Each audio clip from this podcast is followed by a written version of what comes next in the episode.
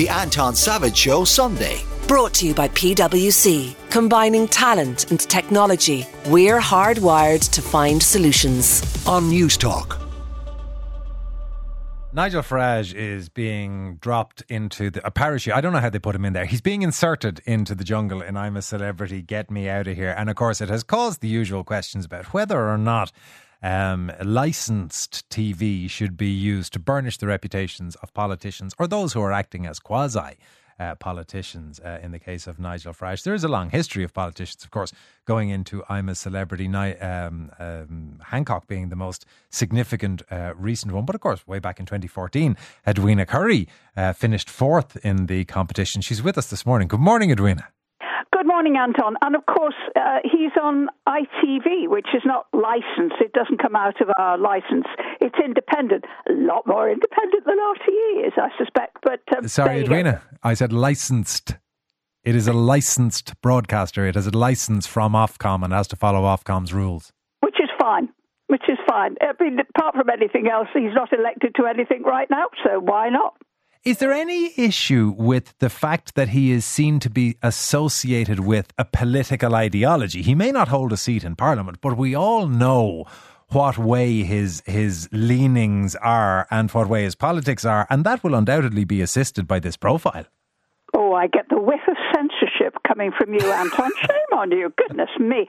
Um, it doesn't matter. It doesn't matter. He's being invited to do it, and I think it's an absolute coup by ITV because he's a, a big public figure. He's a, a, celebrity. He is truly a celebrity. He's the sort of person that would be recognised in the street, which you can't say for most of the people who are in it this time or on uh, any other occasion. And it's absolute catnip for people uh, in the audience. I should think about 10, 11 million people will watch it.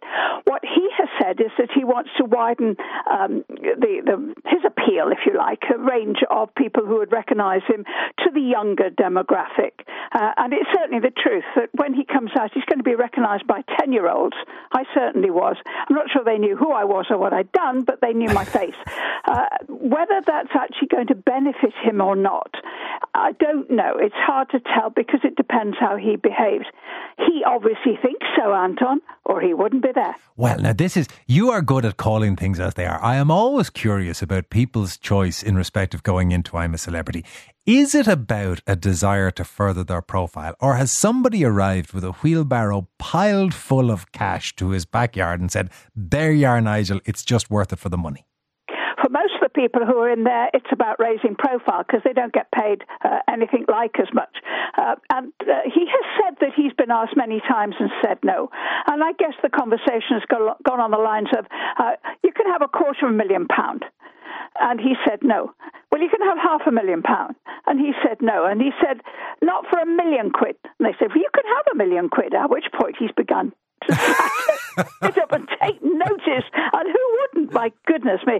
I mean, he was a member of the European Parliament for what, 20 years from uh, 1999? That's a substantial salary. Uh, and that's all gone. That's all gone. So maybe as he gets to 59, he's thinking, do you know what? Maybe there's an opportunity here. Uh, let me guess. Most of it is about his ego and his belief that he can present himself in a very positive light, uh, and that maybe some benefit, some gain, some long term benefit will come from after that. He could be thinking that he wants to stand again for the Westminster Parliament. Uh, how on earth he's going to think he's going to succeed in that when he's failed?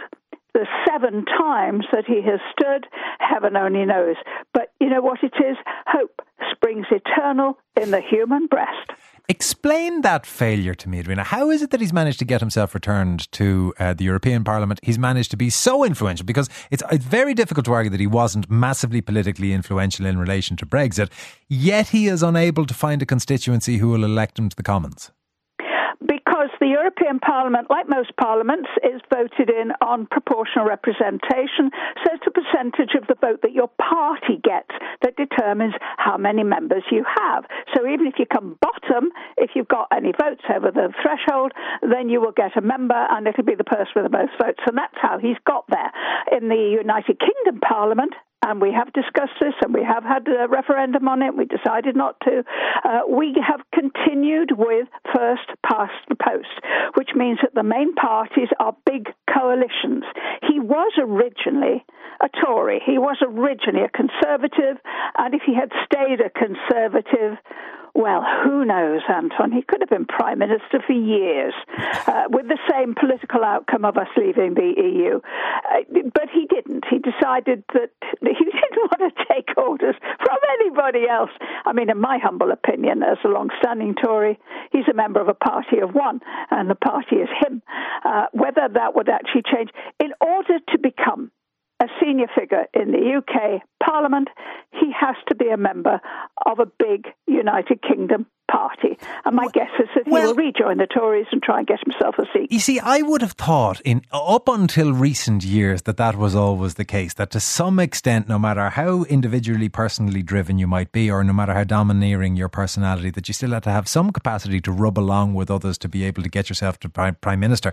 But surely Boris Johnson proves the lie in that. I mean, very few people have been, I, and I know you are a fan, but very few people have been as as nakedly narcissistic and self focused as Boris Johnson, and yet he still managed to make it to be PM. Well, there are some people who manage, uh, in whatever room they are, Bill Clinton is another one like this. I've seen him actually do it. Uh, they manage to make everybody in that room feel that they really matter and that, uh, you know, the person in charge really cares. The person making the speech, the person shaking the hands, looks deep into your eyes, and just for a split second, the world changes. And Nigel Farage has that kind of quality. Normally, of course, with a large glass of beer in his hand and a cigarette in the other one, both of which are missing in the jungle, so he might find it a little harder. None of his props are available. There's a microphone in every corner, and he's going to find that even his secret conversations are going to be broadcast to the world. But does he? So he has that level of personal different. charisma because with Clinton, you can you you can see it through the TV. There, there, you know, he, he evidently displays his air. It's not as immediately obvious with Farage, but you say that the same. There is that charismatic whiff from him I think many people, many of us, maybe deep down subconsciously, uh, we want to look up to gods. So we make myths about the people that we're looking at. Boris has that quality. Uh, I, imagine there. Uh, let's not name them, but I imagine there are Irish politicians in the past that had that sort of quality where everybody looked up to them, even when they were clearly not up to any good. Sometimes that's how it works. That's how it works. Um, wiser souls like thee and me, uh, we will look at them a little bit cynically and we'll think, mm, yes, what are you actually going to do? This is what you are saying, but what are you actually going to do? Now, why would Farage benefit from being in the jungle? Because we can see him in the raw, as it were, in very difficult, unpleasant circumstances, uh, however short lived. And we know he's not in any danger, but how's he going to react to uh, rats and snakes and biting ants? And what's he going to do when he's faced with something disgusting to? Um, my guess is he will behave himself extremely well, and he might actually do rather well out of it.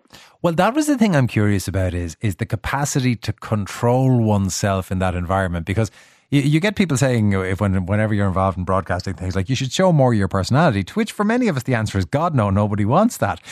For Nigel Farage, is he is he reliant on actually being a decent human being, or can he fake sincerity twenty four seven for the cameras?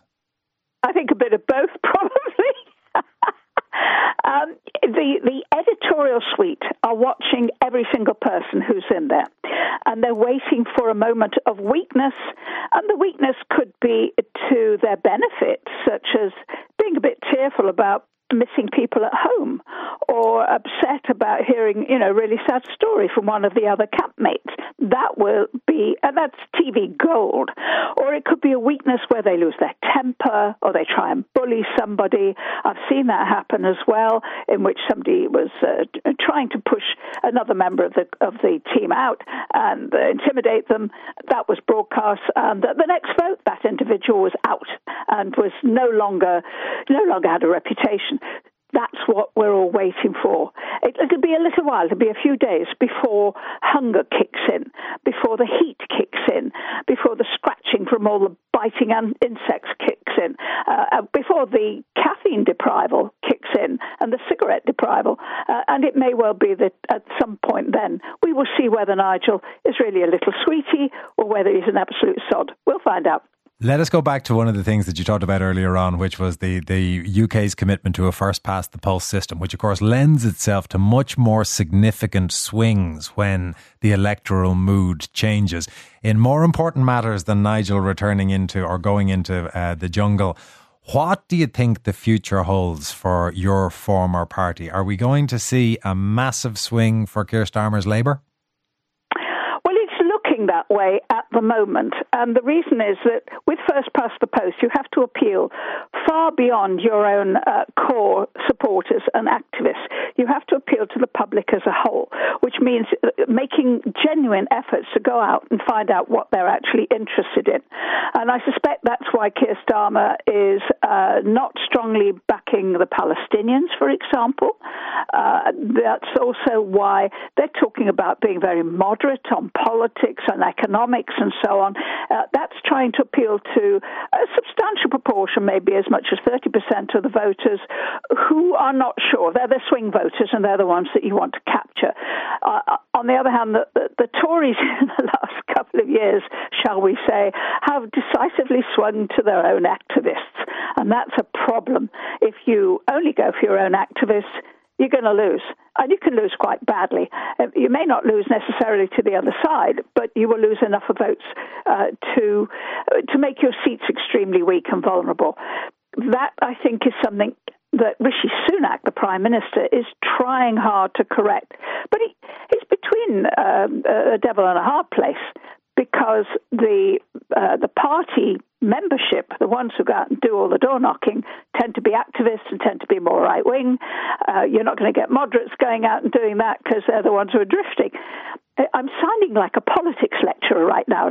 no, which, that is entirely my fault, Edwina, by virtue of the question that I've asked, but I'm quite enjoying it, so I'm going to keep you in that territory if you're willing. What then of the arrival of David Cameron, because as you say, if it is the moderates that you want to convince the non core audience, the arrival of Cameron is a fair commitment to old school conservatism and he's he's perceived as centrist, but fairly right conservatism. Now, Alastair Campbell, when he was talking about this, said that in the balance, his experience uh, outweighs any of the negative uh, connotations that he might bring with him. Is that your view?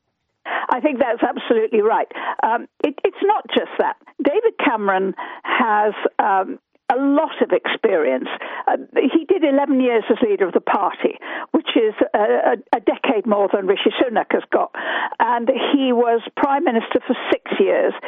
But more than that, he won two elections. And the first one, he brought the Conservatives back up from a very low point. Uh, on that particular occasion, they won 100 seats. They lost three, they won 100. Uh, that is a phenomenal achievement, which is extremely rare in our system. Uh, and he did it by basically being a decent character, decent human being, adopting a whole range of policies that the Tories had turned their noses up at previously, encouraging uh, more women to come into Parliament. I remember getting very much involved in helping out with all of that, uh, getting a green policy uh, being photographed in uh, on glaciers in Antarctica, I think it was, all, all that sort of thing, really turning the party to look to the future. Now, he can do all that again and he will, I think, really give more gravitas as well to uh, Rishi Sunak's government. Instead of being a collection of newcomers, there's some gravitas there, there's some experience, there's some solid achievement there. And the fact that, you know, we put Brexit behind us and we are moving on. Uh, we're not going back into Europe, but I think we would like to have the closest relationships with all our neighbours, including Ireland, especially when it comes to trade and business. And I think Cameron is very much the Foreign Secretary who can enable us to do that. Edwina, always a pleasure. Thank you very much for giving up your Sunday morning. The Anton Savage Show. Brought to you by PwC. Sunday mornings from 10. On Newstalk.